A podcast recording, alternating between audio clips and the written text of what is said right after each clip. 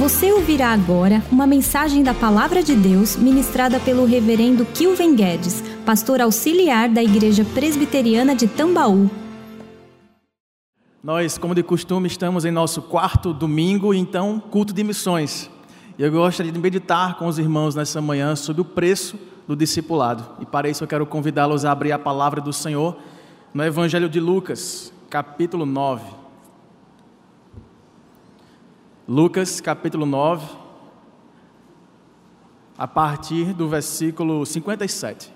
Se você não está com a sua Bíblia, pode acompanhar pela projeção a leitura da palavra do Senhor que nos diz assim. Lucas 9, 57. Indo eles caminho fora, alguém lhe disse: Seguir-te-ei para onde quer que fores.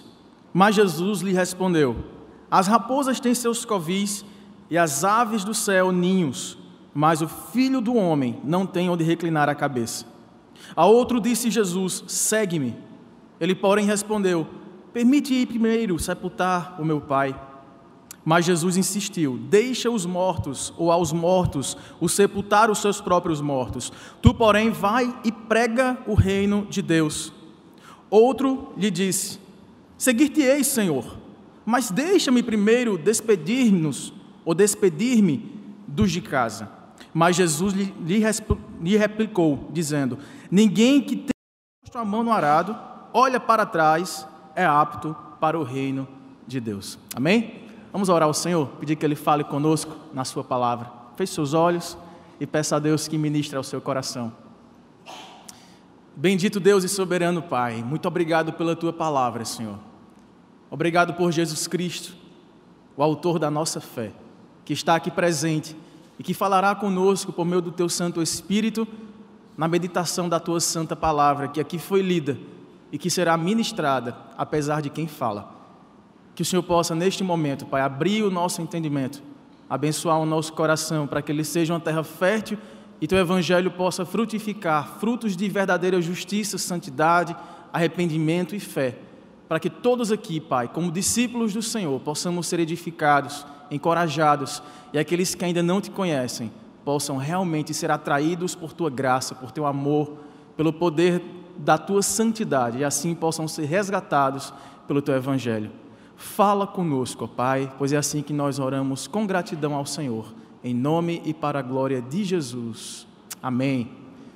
Irmãos, este é um dos evangelhos que foi escrito por Lucas, que era um médico, um estudioso, um pesquisador da vida de Jesus, e ele conhecia alguém que era importante na sociedade da época, porque recebia o título de Excelentíssimo, Excelentíssimo Teófilo. Era um amigo de Lucas que provavelmente patrocinou essa pesquisa que Lucas aqui empreendeu, tanto neste relato do Evangelho como no livro de Atos, que eles dois juntos formam um só compêndio da história do que Jesus fez, falou, daquilo que ele pregou enquanto esteve aqui andando com seus discípulos em seus 33 anos de vida e ministério.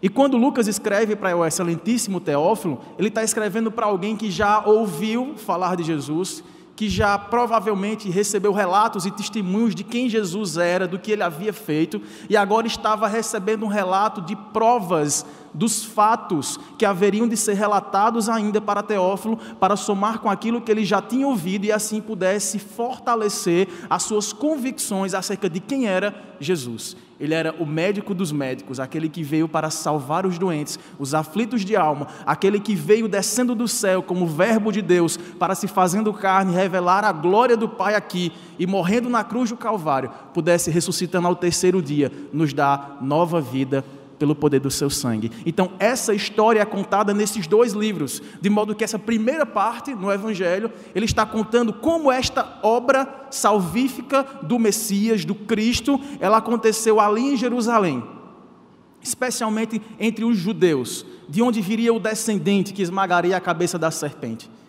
E logo depois, no segundo volume, digamos assim, dessa obra de Lucas, que é o livro de Atos dos Apóstolos, ele prova já no capítulo 1 que as palavras de Jesus, prometendo que desceria do céu com o poder do seu Santo Espírito, enviando de lá o outro consolador, os faria testemunhas, mas não só em Jerusalém, na Judéia, Samaria e até aos confins da terra. Então, Lucas escreve esses dois livros para mostrar a Teófilo que aquelas antigas promessas de um grande redentor que desceria do céu para salvar pecadores arrependidos pudesse se cumprir na pessoa dele, em toda a sua história, não apenas onde ele havia nascido, mas chegando o evangelho às fronteiras mais distantes da face da terra. E é assim que ele resolve escrever para Teófilo, e é interessante que essa parte que nós lemos aqui, ela praticamente inaugura uma fase muito interessante da vida de Jesus. Era a fase que o levava mais próximo do seu sacrifício, da morte na cruz. No capítulo 9, ela introduz aqui já no versículo, a partir do versículo 51, a última viagem que Jesus fez. Então ele sai da Galileia em direção a Jerusalém para lá viver a sua última semana, podendo cumprir a sua promessa de vir redimir a humanidade caída no pecado por meio do seu sacrifício vicário. E nessa viagem, que é relatada aqui a partir do capítulo 9, até o capítulo 19 deste Evangelho de Lucas, nós temos a maior parte das instruções ilustrativas de Jesus, das parábolas dele, daquilo que Jesus mais utilizou, do seu recurso é, linguístico, literário, para poder ensinar lições muito práticas, porém muito desafiadoras para aqueles que o ouviam. E essa que nós lemos aqui, ela é estruturada praticamente em três partes são basicamente três parábolas ou uma trilogia parabólica aqui que Jesus usa para ilustrar uma verdade que é fundamental para aqueles que o ouviam e que o queriam seguir. Ele falava acerca do preço do discipulado. Observe no seu texto que Jesus começa respondendo a alguém que de forma voluntária decidiu seguir a Jesus por onde quer que ele fosse. Veja o que diz o verso 57. Indo eles caminho fora, alguém, nós não sabemos quem é a pessoa, em geral as histórias que Cristo contava por parábolas não tinha nome de personagens, nome de lugares, mas eram histórias com comparações que serviriam para fazer os ouvintes pensar e tomar uma decisão. E essa pessoa lhe disse: Seguir-te-ei para onde quer que fores. Nesse momento a gente já começa a entender que Jesus chama a atenção dos seus ouvintes e parece colocar alguém, um personagem que diferenciava dos demais. Era alguém que aparentemente tinha uma coragem, tinha uma resolução de seguir a Jesus, independente das circunstâncias. Eu vou seguir ao Senhor, não importa para onde o Senhor vá. Jesus disse que iria para a cruz, mas este alguém disse: Não importa para onde o Senhor vá, eu vou seguir o Senhor. Estou contigo e não abro. Mas a resposta de Jesus surpreende os seus ouvintes. Veja no verso 58. Mas Jesus lhe respondeu: Olha, as raposas têm os seus covis, as aves do céu têm os seus ninhos, mas o filho do homem não tem onde reclinar a cabeça. Jesus coloca aqueles ouvintes agora para pensarem como se fosse aquele rapaz que, vendo Jesus, vendo as suas palavras, vendo os seus milagres, de forma corajosa diz: Senhor, eu vou abrir mão de tudo, da minha vida, da minha carreira, da minha família, e vou seguir ao Senhor. Não importam as consequências, eu quero seguir ao Senhor. Só que Jesus responde para ele deixando claro para nós de que aquela pessoa não havia medido as consequências da sua decisão. Parece que aquela pessoa estava empolgada. Sabe quando a gente se empolga com alguma coisa, é convencido de algo, e só depois que a gente pensa nas consequências, diz assim: é, eu não tinha pensado por esse lado. Quando Jesus usa a expressão no texto, o filho do homem não tem onde reclinar a cabeça, Certamente isso trazia à memória dos seus ouvintes uma expressão que era muito significativa para eles: filho do homem. Uma expressão que o profeta Daniel usava para falar daquele grande rei que viria para libertar o povo de Deus das nações que os oprimiam. Então, imaginar que o filho do homem não teria onde reclinar a cabeça não fazia muito sentido para aquelas pessoas. Porque a ideia é que esse filho do homem era alguém poderoso era alguém riquíssimo, era alguém glorioso, que tinha um reino, que tinha os seus cavaleiros, que tinha o seu exército, que tinha o seu palácio, que tinha o seu castelo, que tinha uma estabilidade, que tinha um reconhecimento social, que seria alguém admirado pela nação de Israel, assim como havia sido o rei Davi, por meio de quem a promessa do redentor viria. Então, falar de filho do homem, que não está nos termos prometidos daquele que reinaria absolutamente, parecia não fazer sentido naquele momento. E aí Jesus chama a atenção daquela pessoa e nós devemos pensar e nos colocar no lugar delas. Nós temos um exercício para fazer aqui nesta manhã. Nós temos três oportunidades em cada um desses três personagens para sondar o nosso próprio coração e avaliarmos qual o nível de comprometimento e seriedade que nós temos tido com relação ao chamado do Evangelho, ao chamado para ser e fazer discípulos.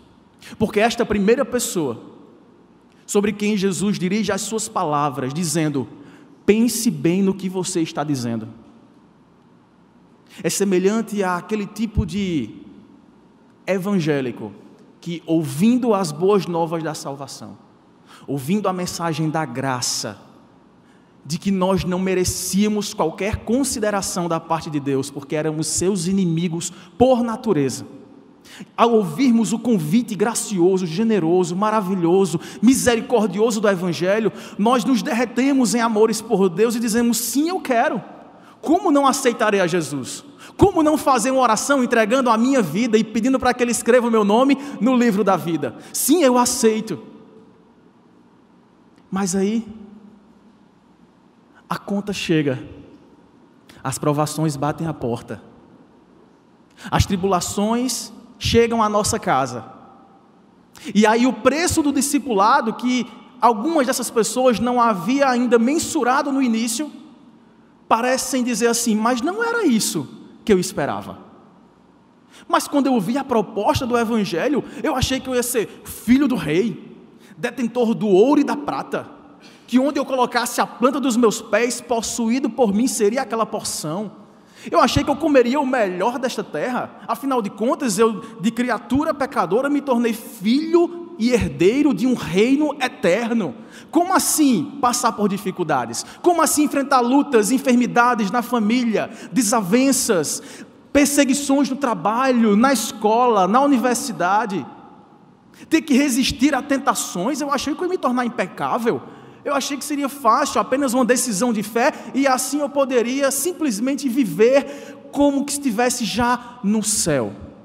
Mas eu lembro que estou com os pés na terra. E é aí que Jesus disse: lembre-se do preço do discipulado. Veja que o que Jesus está fazendo aqui, e ele faz sempre dessa forma, em suas instruções, em, sua, em suas admoestações, é fazer com que seus ouvintes entrem na história não como juízes da história, mas como personagens dela. Será que vocês estão vivendo assim? Será que vocês ouviram uma mensagem de uma graça barata, que não requer sacrifício? Será que vocês esqueceram que aquele que quer vir após mim, negue-se a si mesmo, tome a sua cruz e siga? Ou você só escutou o siga, vença, sorria, esteja tranquilo, de boa. É preciso que entendamos, irmãos, que o chamado ao Evangelho é de fato radical. Ele vai na raiz das nossas motivações, ele vai na raiz daquilo que entendemos propósito para a vida ele vai na raiz daquilo que é mais valioso para nós. Nós precisamos avaliar aquilo que é comparável ao Evangelho. É por isso que Jesus, quando vai falar do reino de Deus, ele fala: é semelhante a um homem que passa e vê num terreno um grande tesouro enterrado. Ele sabe que aquele tesouro vale muito mais do que tudo que ele tem na vida. E é por isso que ele resolve abrir mão de tudo que ele tem, de tudo que ele é, de toda a sua história. Ele vende tudo, ele abre mão de tudo para comprar aquele terreno e pegar aquele tesouro que ele sabe que vale mais do que a própria vida. Ele dá a sua vida por aquele tesouro. Assim é o reino dos céus. E o que Jesus faz com que reflitamos é: é assim que nós temos compreendido o chamado para ser discípulo do Mestre Jesus. Mas ele não para por aí, ele vai agora colocando-se para anunciar aqui uma outra, um outro curto diálogo que ele teve com uma outra pessoa. Interessante que essa segunda pessoa, ela não afirma com voluntariedade que deseja seguir a Jesus. Ela é recrutada por Jesus. Olhe para o texto a partir do versículo 59.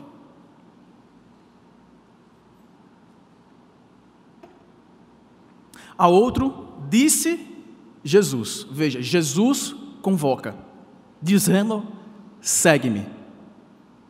Ele, porém, essa outra pessoa, esse segundo personagem, responde: Permite-me, Senhor, ir primeiro sepultar o meu pai.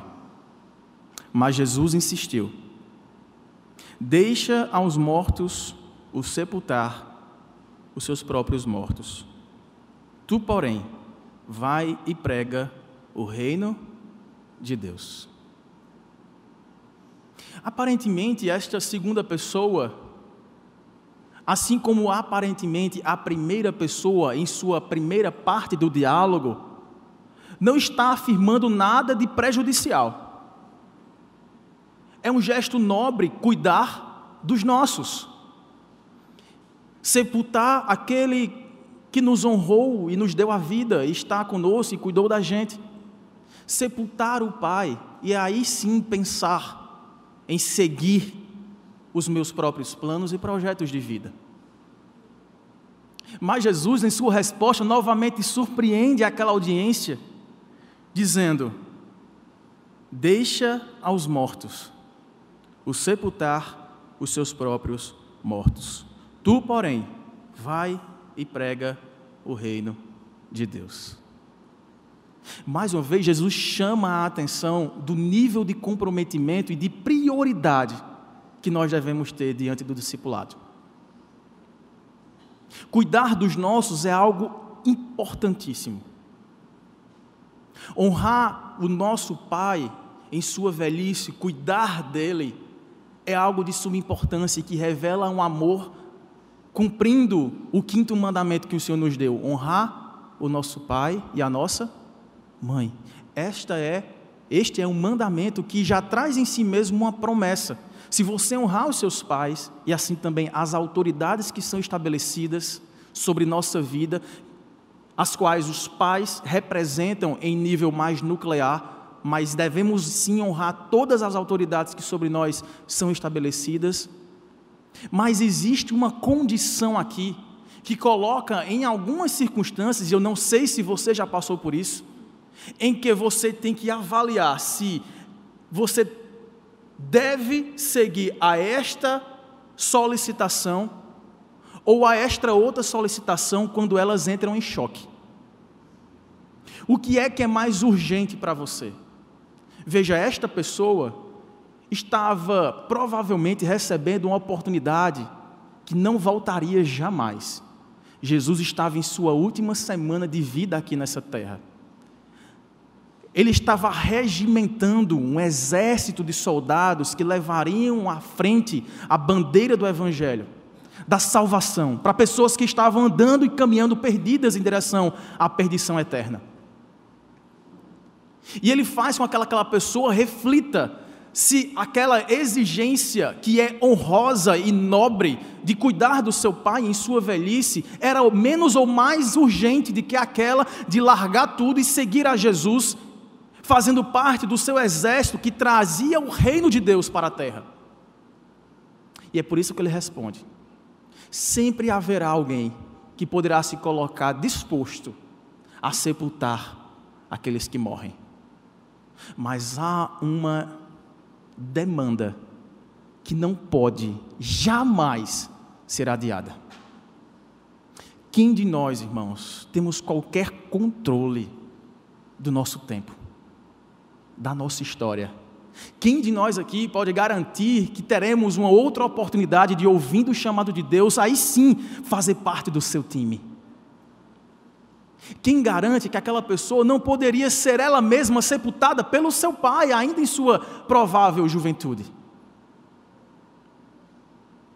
Se tem uma coisa que, ao longo desses anos, desses poucos anos de ministério aqui na igreja, é, me trazem algum tipo de tristeza, enquanto é, agora pastor, mas líder durante esse tempo todo de adolescentes e jovens, em alguns momentos chave da nossa vida, e eu não o julgo por isso, porque eu já estive no lugar deles em idade menor, e muitas vezes agia como alguns desses personagens sem medir o preço e sem medir e mensurar o valor do reino. E à medida em que as demandas vão crescendo, acompanhando a idade que vai avançando e com ela as responsabilidades, os estudos, né, as aulas de natação, as aulas de música, as aulas de cursinhos, e aí chega o Enem, e aí já é o ápice da nossa, da nossa correria enquanto jovem adolescente. Uma das coisas que mais entristece o nosso coração é quando nessa hora, na lista de coisas que nós precisamos cortar, adivinha o que é que geralmente se escolhe? A vida de discipulado, o serviço ao reino. Eu não posso, Kilvin, jamais ficar sem minha aula de piano. Eu não posso sair da natação esse ano. Eu não posso abrir mão do meu cinema toda sexta-feira à noite. Eu não posso deixar de ir para o shopping no sábado à noite. Por isso, não vai dar para estar aqui no culto. Irmão, se tem uma coisa que, que dói o nosso coração é isso. Sabe o que é que dói mais? É quando a gente sente que isso foi reproduzido de dentro de casa. Os pais dizem: Este ano é ano de sacrifício. Portanto, igreja Deixa para o ano que vem. Vá estudar. Vá namorar. Faça seu exercício. Vá para a academia. Fique bonito, saudável, cheiroso. Vá para o shopping, se divirta. Vire à noite jogando. Mas, igreja, dá para deixar para depois. Eita, olha, se tem uma coisa que dói no coração da gente é isso. E eu não falo isso porque eu não passei por isso. Eu digo isso porque eu também já passei por isso. E todos os irmãos que me ouvem agora, enquanto pais responsáveis, sabem que se arrependem de algumas dessas decisões, que muitas vezes você agora deve estar lembrando de alguém que viveu isso e que fez esse tipo de opção e não teve caminho de volta. E que nesse percurso de priorizar não o reino, mas as coisas da vida, perderam-se na jornada são excelentes profissionais hoje, bem-sucedidos, cheios de reconhecimento social, mas vazios de Deus. Porque aprenderam em determinada fase da vida a despriorizar aquilo que é inegociável a vida com Deus. Por outro lado, como me traz alegria? E geralmente eu, eu mostro assim a mensagem para minha esposa e a gente fica, glória a Deus por isso. Quando algum jovem diz assim, Kilvin, eu estou numa semana de prova, eu estou em semana de simulados, eu estou cheio de coisa para resolver. Mas existe algum meio que você pode me orientar para que eu possa priorizar estar na igreja? em algum momento, qual seria a melhor opção para que eu pudesse encaixar algum momento do meu fim de semana para estudar, desde que eu não perca a comunhão, momento de ouvir a palavra, de orar uns com os outros, de louvar e de exercer os ministérios por meio dos dons e talentos que Deus me deu. Ah, meus irmãos, não com essas palavras, mas falta boca para o sorriso que vem ao coração. Recentemente nós fizemos uma vigília de jovens aqui, adolescentes e, e, outras pessoas que puderam estar conosco, adultos também, e eu recebi uma dessas. Né?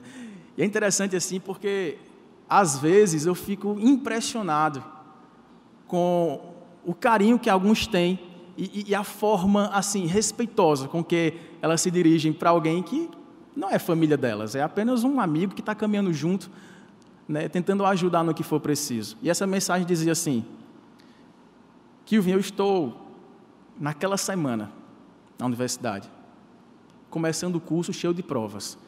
Vai ter essa vigília. Será, assim, com muito cuidado, sabe? Será que eu poderia levar meu livro, meu caderno, para em algum momento eu tirar uma meia horinha, uma horinha para estudar? Eu ficaria a maior parte na vigília, eu vou cantar, eu vou tocar na banda, eu vou participar das orações, mas eu queria um tempinho só para revisar um assunto, e eu sei que isso será importante para mim. Meus irmãos, que alegria, que alegria. Entender o preço do discipulado envolve entender a necessidade de sacrificar o nosso tempo. Muitas vezes sacrificar desejos, demandas,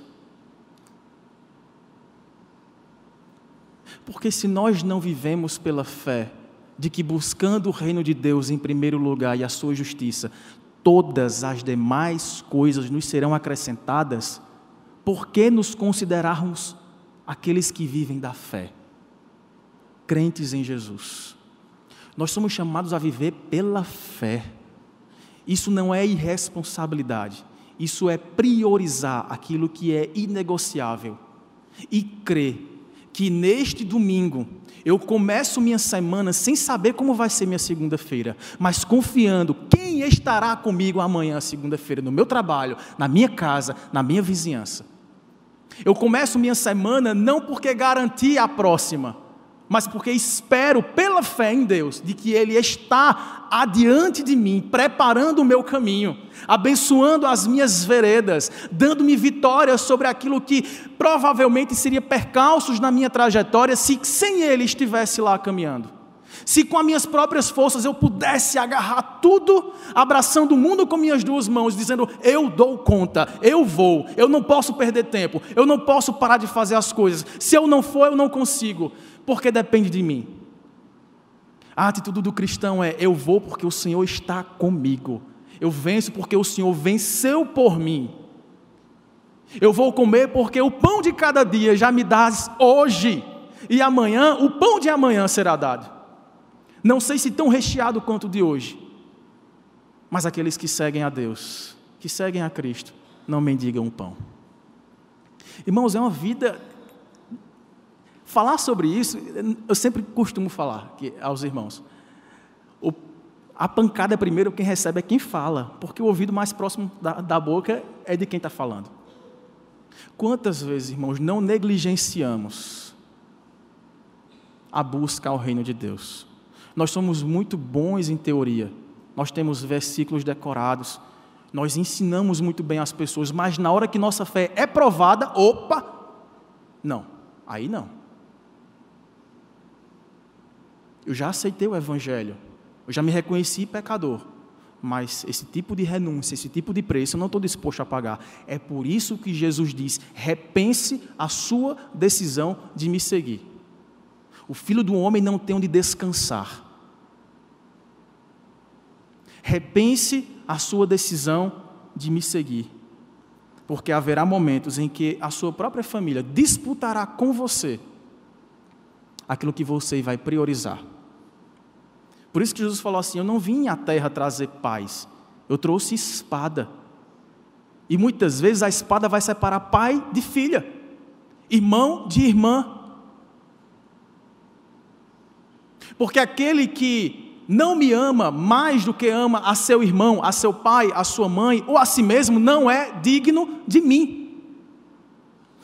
Jesus é aquele tesouro que a gente abre mão de tudo em busca dele.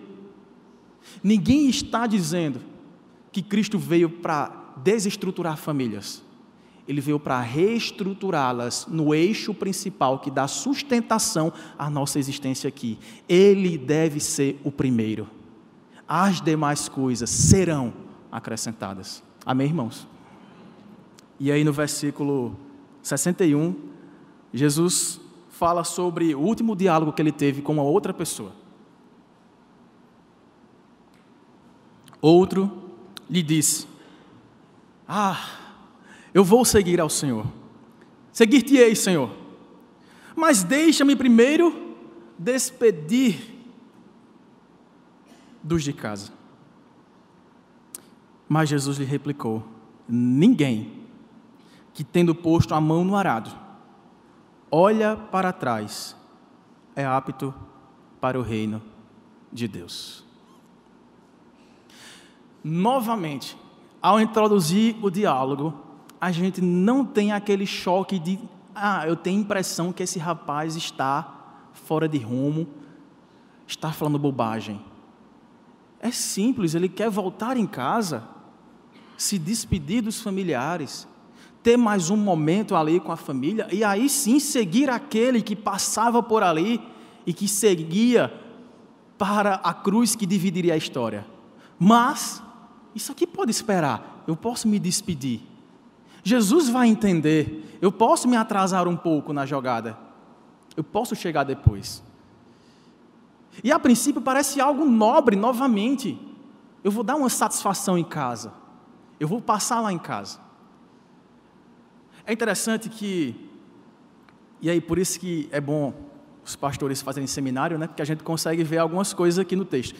Essa palavra aqui, despedir, ela traz um peso muito maior no texto que a gente tem aqui originalmente. Porque a ideia não é passar para dar tchau e seguir. A ideia de se despedir dos de casa é aquela ideia de olhar para trás para o que ficou e aproveitar aquilo que será deixado para trás por um momento. Sabe aquele tipo de coisa que a gente não quer abrir mão agora? Que a gente quer aproveitar um pouquinho mais da antiga vida para aí sim, quando eu tiver não tão jovem, não tão saudável, aí sim eu vou ser um crente fiel. Eu vou vir para a escola bíblica, eu vou orar no crescer, eu vou exercer os dons e talentos que Deus me deu. Aí sim eu vou fazer, mas não agora. Eu preciso me despedir da vida que as coisas velhas ainda se farão velhas. Quando elas se tornarem novas, nesse tempo futuro, eu vou seguir o Senhor. Deixa-me, porém, me despedir daquilo que ficará para trás. Jesus olha e fala assim: aquele que põe a mão no arado e olha para trás.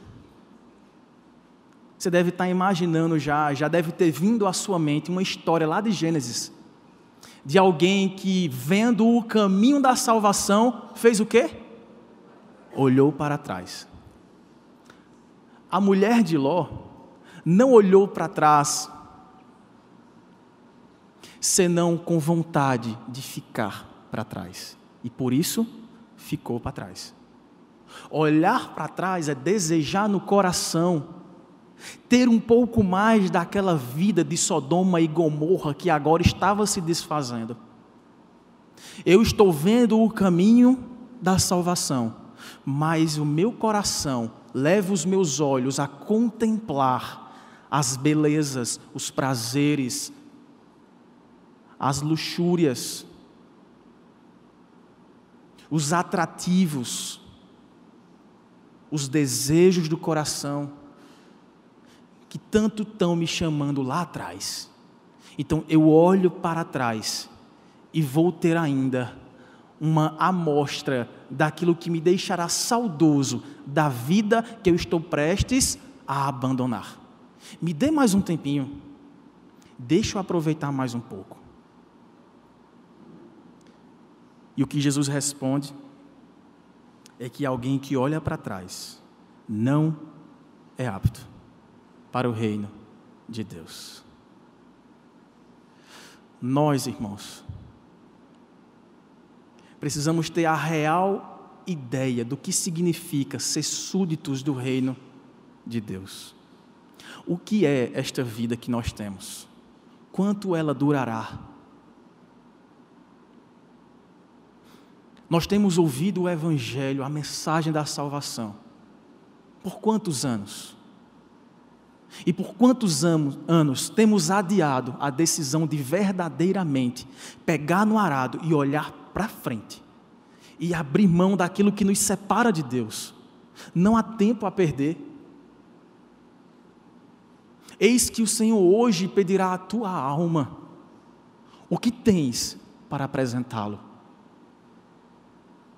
Essa mensagem de Jesus não é para desanimar você, não é para me afrontar e dizer assim: tá vendo, Kilvin?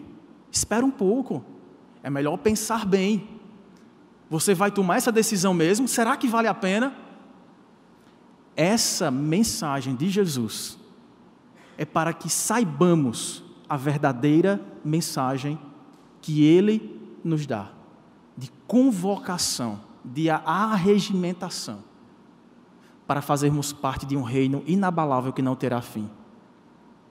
É preciso que tenhamos essa real noção e não nos enganemos a nós mesmos de que um dia, porque erguemos nossa mão, porque fizemos ou repetimos uma oração, tivemos nosso nome escrito no livro da vida. Porque o Evangelho, irmãos, é negar a si mesmo, tomar a sua cruz e seguir, sem olhar para trás, mas olhando para frente. A nossa recompensa nesta vida não está atrás, está na frente. A nossa recompensa em nossa jornada aqui neste mundo não está no aqui e agora. Porque aquele que não está disposto a partilhar das aflições de Cristo, não pode esperar compartilhar da sua glória. Vamos orar ao Senhor?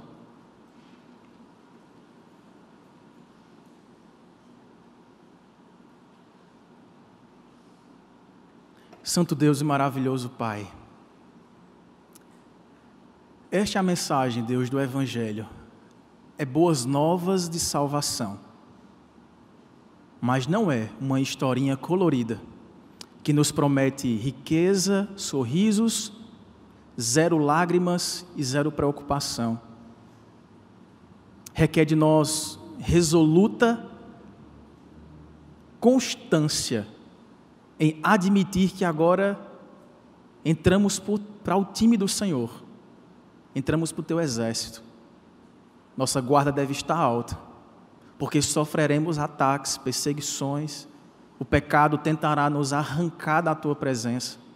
Muitas vezes aqueles que mais amamos serão aqueles que mais precisaremos anunciar a palavra da salvação que divide muitas vezes e que reprioriza aquilo que nós temos à nossa frente. É esta mensagem, Pai, que nos traz a verdadeira noção da urgência que é sermos discípulos de Cristo e seguirmos a Ele, porque Ele está passando. E chegará o momento em que Ele será glorificado em nós, nós nele, se e somente se partilhamos dos seus sofrimentos, porque devemos nos tornar, Pai, dia após dia, coparticipantes, não apenas da glória, mas da cruz de Cristo. Nos ajude nisso, ó Deus. Dê sabedoria, Pai, aos pais, aos jovens, aos anciãos, às crianças, para que elas aprendam e cresçam e todos nós aprendamos dia após dia a amar ao Senhor sobre todas as coisas, com toda a nossa alma, com todo o nosso entendimento, com todas as nossas forças, sabendo que a verdadeira recompensa, o tesouro, o prêmio da soberana vocação está para chegar até nós, para aqueles que o Senhor encontrar fiéis, perseverantes, que não tendo olhado para trás, admitiram o preço do discipulado e seguiram em frente com Jesus para reinar com Ele para todo sempre. Porque vale a pena, Senhor. Vale a pena estar contigo. Porque mesmo no vale da sombra da morte, mesmo na dor das tribulações da família, da enfermidade, da luta no trabalho, da perseguição religiosa, da perseguição filosófica, mesmo nas lutas de não ser aceito, de ser desprezado, de perder a oportunidade de ser, de ser mais é, endinheirado neste mundo, mesmo diante das faltas que nos farão pessoas que amamos, mesmo diante das renúncias que teremos de admitir em nossa vida. Sobre tudo isso, naquele grande dia em que seremos como o Senhor e o veremos face a face, nós saberemos, ó Pai, que valerá a pena ouvir da tua boca muito bem servo bom e servo fiel. Tu foste fiel no pouco, sobre o muito eu te colocarei. Entra agora no gozo do teu Senhor, e assim nós te glorificaremos para todo sempre. Nos ajuda, ó Pai, a não olhar para trás, a não largar a mão do arado, a encontrarmos sabedoria para remir o nosso tempo para termos tempo, como disse o sábio, para todas as coisas, porque há tempo determinado para tudo que precisamos nessa vida, que possamos aproveitar com sabedoria, com submissão e com alegria o tempo que o Senhor tem nos dado, como filhos, como pais, como tios, como irmãos, como vizinhos, como amigos, companheiros de trabalho e de estudo. Nós queremos viver para glorificar ao Rei da Glória, ao Senhor Jesus, Senhor e Salvador da nossa vida. Nós assim oramos ao Senhor com gratidão, pedindo que assim seja feito por graça e misericórdia, apesar de nós. Em nome de Jesus. Amém. Você encontrará mensagens como esta, além de outros conteúdos e informações, nos canais oficiais da Igreja Presbiteriana de Tambaú no Facebook, Instagram e YouTube. Deus abençoe sua vida.